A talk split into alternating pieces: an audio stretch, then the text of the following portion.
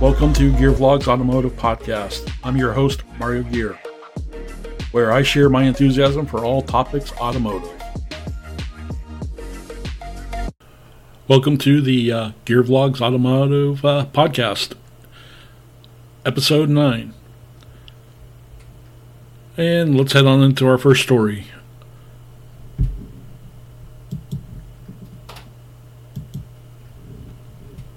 GM's Ultra Cruise wants to be what Tesla promised. General Motors' next generation of semi autonomous software will debut in the Cadillac Celestiq in 2024. Let's get into the story. General Motors seems to have looked at the issues that Tesla's full self driving beta has dealt with and thought to itself, there must be a better way. Pitfalls like complicated intersections and city streets have proven to be a real issue for Tesla's less than reliable system. So when GM debuted the Ultra Cruise, a semi autonomous driving system that covers about 95% of the driving scenarios next year on the Cadillac Celestiq it's attempting to avoid those problems at the beginning, at least. Automotive News report or talked with uh, Jason Dittman, a chief engineer for the system. He said Ultra Cruise will actually tell drivers to take over in traffic circles or at other complicated intersections. Furthermore, it'll give up control to the driver at the threshold of a destination like a parking lot or owner's driveway. Over time, we'll grow this to where we're covering nearly every paved road, Dittman said to Auto News. GM has apparently been repeating the phrase safety deploy when it comes to Ultra Cruise. This approach and rollout are being done in sharp contrast to Tesla's FSD beta.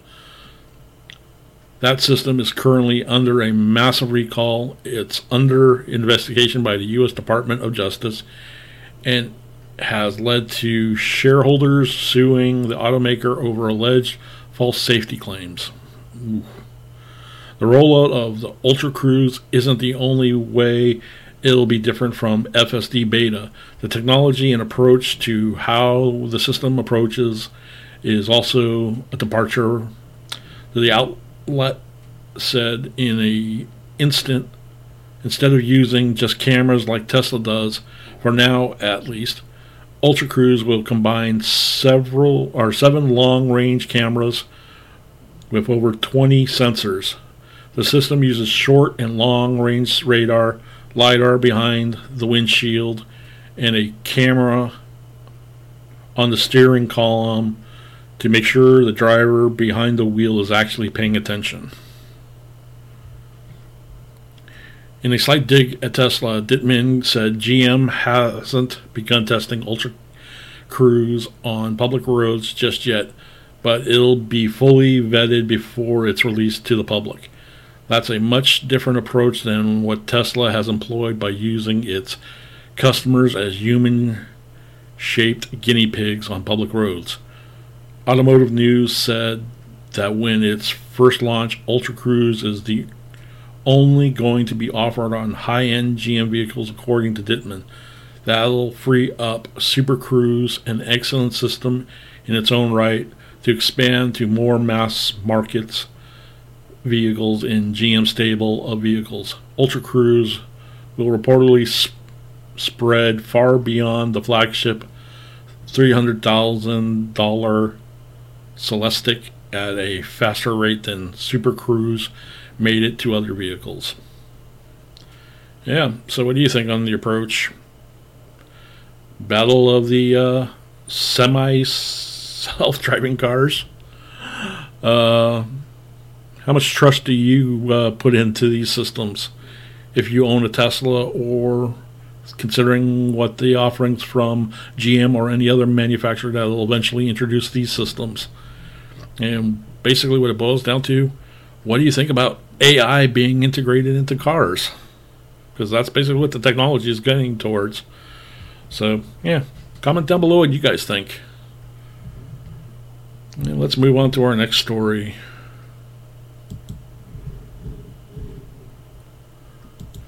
Since we're speaking of Tesla, here we go. Um, let's read about this story.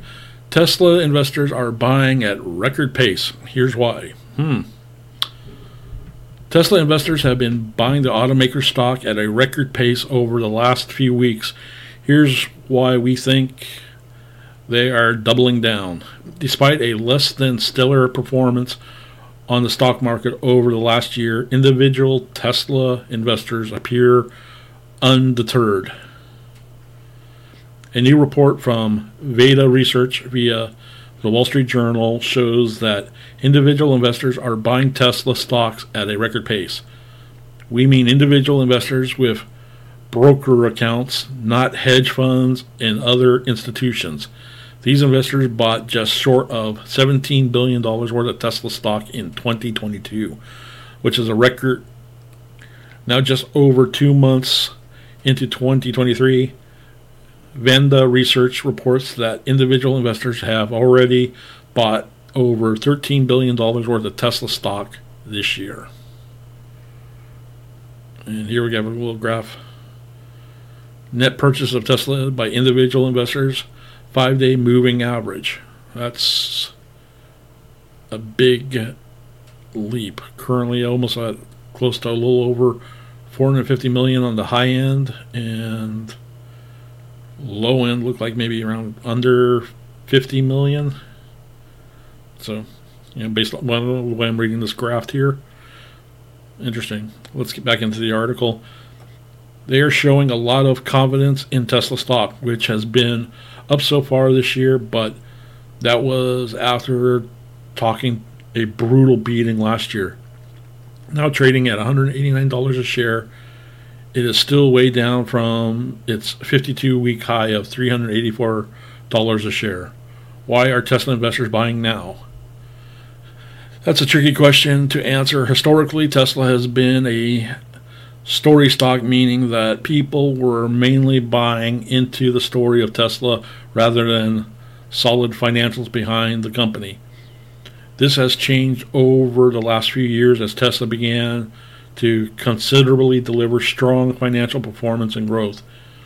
With Gigafactory Berlin and Texas now ramping to uh, volume productions, investors are ex- expecting Tesla to deliver a record number of vehicles in Q1. And while margins are going to be negatively affected by recent price cuts, the automaker should remain profitable. Tesla is also adding the Cybertruck to its lineup this year.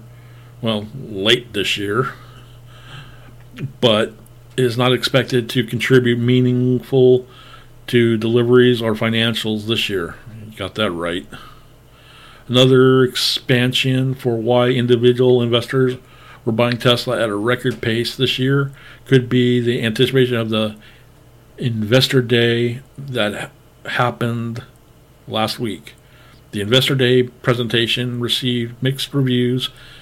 Many were disappointed by the lack of significant news or announcements, but others were impressed by Tesla's bringing a significant step change to vehicle manufacturing with the next generation vehicle platform.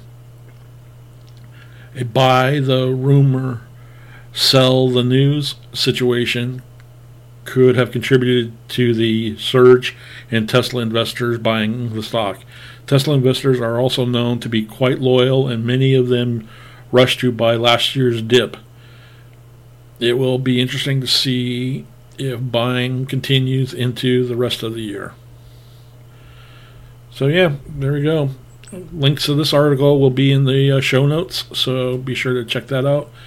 And I think I wonder also if the reason why Tesla is doing so well, I just read a story or seen a story how Tesla has obviously they're sourcing and building a lot of key components for their manufacturing of their products in house.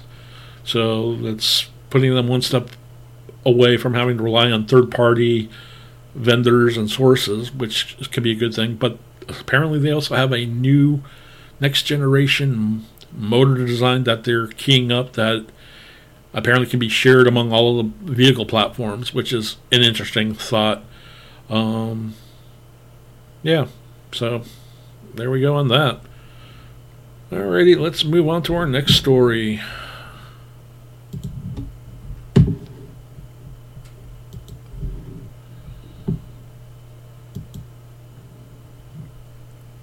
Here we go. Rivian crashes after announcing plans to raise over a billion in cash.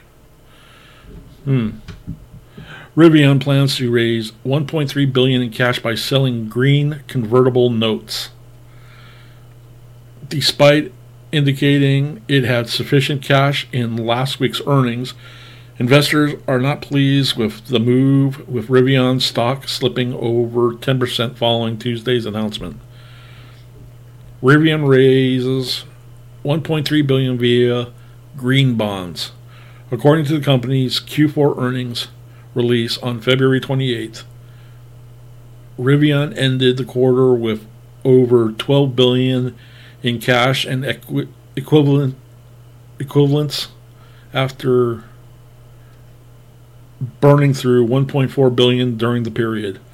The company said it is earning call that followed. We remain confident that our cash and cash equivalents can fund our operations through 2025. Okay. Although the EV startup isn't in desperate need for cash right now, Rivian does have a full plate this year as it ramps production of the R1 and the RCV platforms while developing the next generation R2 architecture slated to arrive in 2026. Meanwhile, CEO RJ Scaringe said, equally important to ramping production is Rivian's drive towards profitability.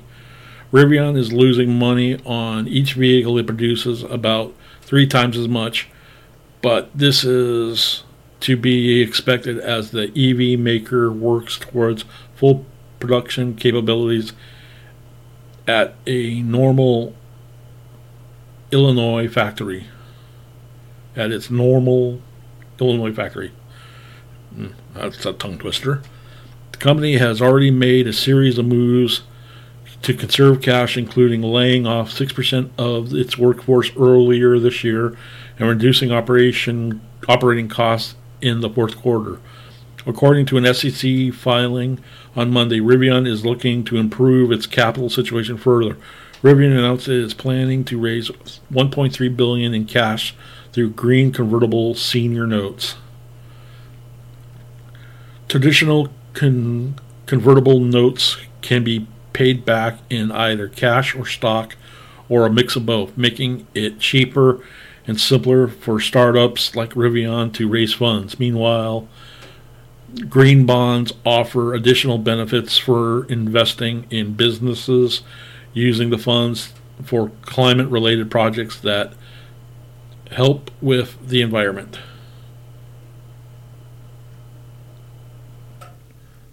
So yeah, what do you guys think? Do you think Rivian is uh, making moves to stay in the EV game or not? Yeah, comment down below. On to our next story.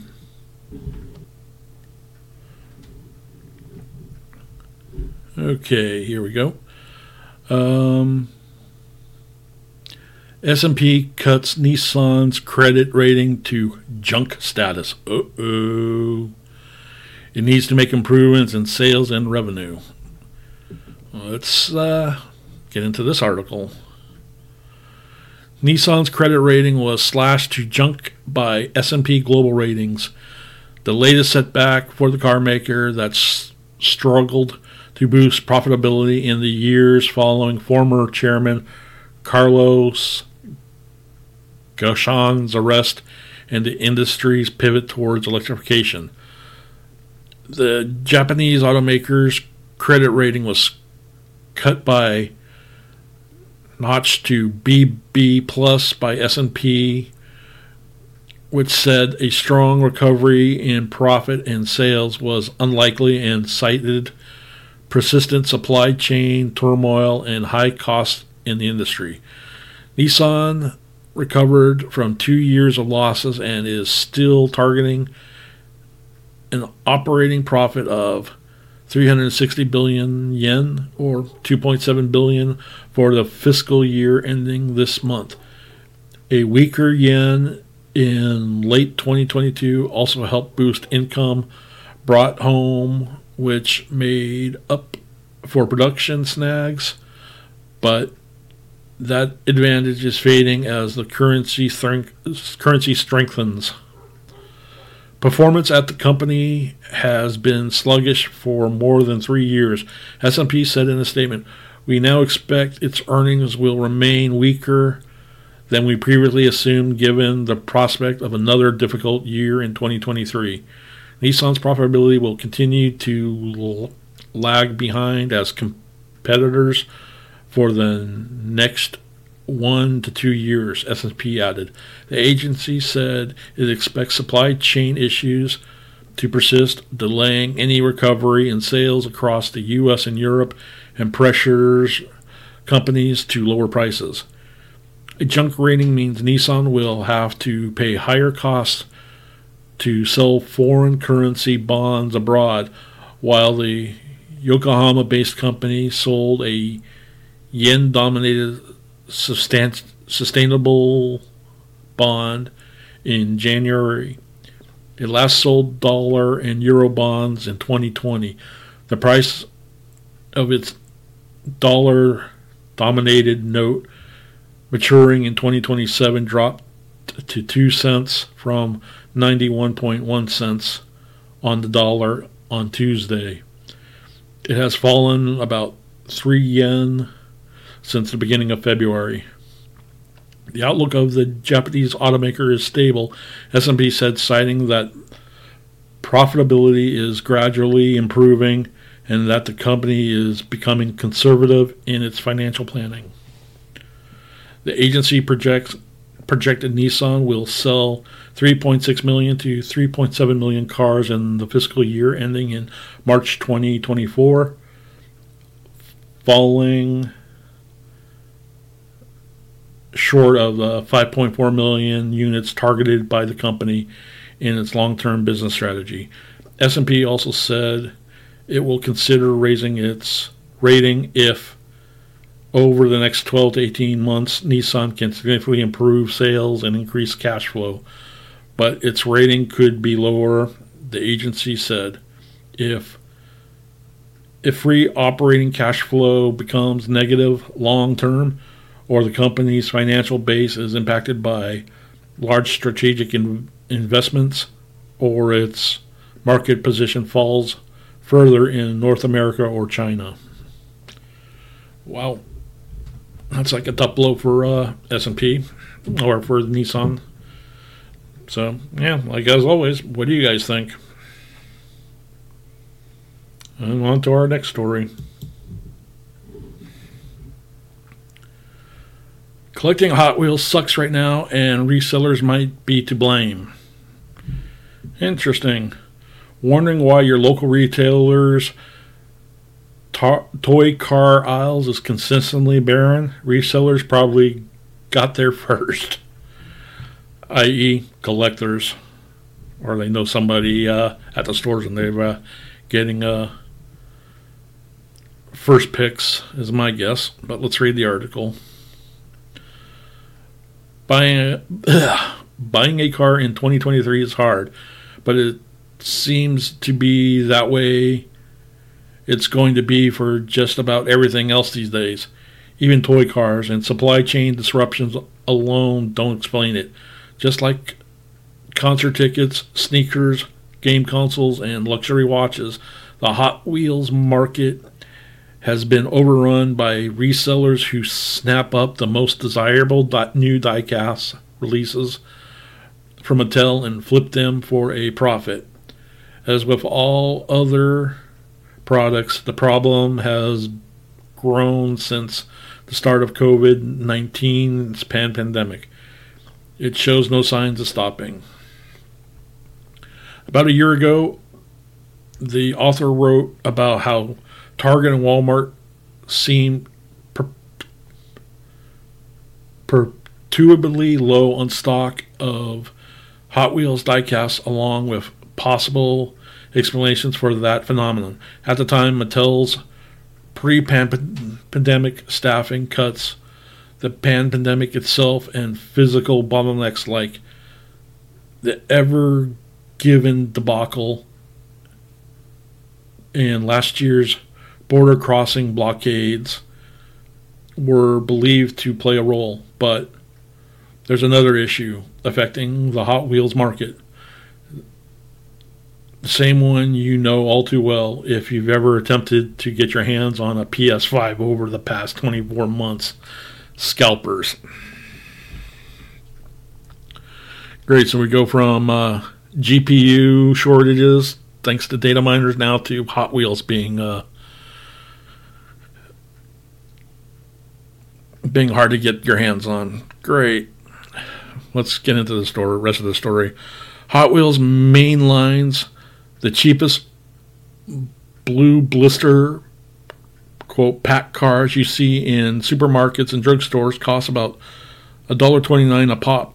It's frankly an astonishing price, barely 40 cents more than what Mattel charged in 1982, even though inflation means that they should really cost around 288 Position above the main lines are premiums, adult targeted co- collections like Car Culture and Team Transport, which will set you back about seven or fifteen dollars respectively if you're buying them in a store. On a whole, then Hot Wheels are pretty cheap. However, new cast drop in waves cycling in and out of stores very quickly. Retailers get shipments every few weeks, and over the course of the year, the content of those shipments change. What you find on the rack in January might not be the be stocked anymore anymore come March. Ugh. That combination of low prices and limited edition availability makes toy cars a prime target for scalpers. Hot Wheels are easy enough to buy on masses when a new pallet comes in, then flip on eBay for an eightfold profit, which buyers are content to pay because at least it saves them the legwork of searching for a particular car at retail. When you're talking about a toy that costs $1.29, $8 isn't unreasonable to part with. I'll admit to having spent about as much for a few hard to find Hot Wheels at a pop up shop at Lime Rock Park during an IMSA race last year. Well, the higher quality car culture products seems to range more widely in price on eBay. Some, like the Celica GT4, are just a dollar or two more than what you'd pay at a brick and mortar establishment, while others, like an FD RX7, are set at double the list price. Both are released last year, but I never came across either of them in my travels. In fact, the higher end pegs are so regularly barren at my local Target that I audibly gasp when I stumble on a Mercedes AGM GT3 Team Transport last weekend. That got me thinking is collecting really that much worse today because of resellers? As much as I enjoy my little self of miniature cars, I'm far from the most avid enthusiast. Some collectors scour cases full of new cars looking for one of several treasure hunts. Ultra rare mainline cars that with special details if you know what you're looking for. As for myself, I am content with to casually seek out my favorite models, ideally in race replica liveries. I asked a dozen of the the Hot Wheels subreddit to kindly weigh in with some authority. When I first started seven ish years ago, I feel like it was really easy to find what you wanted. A Reddit user named Frank, who started collecting in 2016, had told me. Even the communities back then was so much more inviting way less anon- animosity, especially when you saw people getting lucky finding multiple chases, collectors' lingo for sought after cars. In one day, people seemed way less jealous. For Frank, the pandemic was a huge turning point. It led to a lack of supply, where stores that used to receive weekly stock instead of instead began unloading shipments every three to four weeks, and those supply issues were exacerbated by an influx of new enthusiasts and resellers, which put pressure on everyone involved to buy anything and everything that they could get their hands on. The hobby grew exponentially since the pandemic, and not only are there a lot of uh, new faces, but those these new faces are way more invested. Frank told me via Reddit direct message. Before the pandemic, I could walk into a Walmart at 9 p.m., raid a pallet, and get everything that I could ever want. Nowadays, no way I walk in and there's now three people that have begun waiting since 7 for the pallet to come out. I don't know about you, but I have better things to do than wait for three hours every single night at a damn Walmart. Yep, that's true. And the story goes on more for a couple more paragraphs, and I could go on and uh, read it, but I'll have a link to this article so you guys can check it out. Um, yeah, so I'm going to uh, end this one. This was like a light story day, so I will uh, end this one here and. Yeah, just uh, consider if you like this article, please uh, give me a like, uh, leave a comment, and share this uh, video out. And if you're not following me, please hit that follow button. So, yeah, thanks.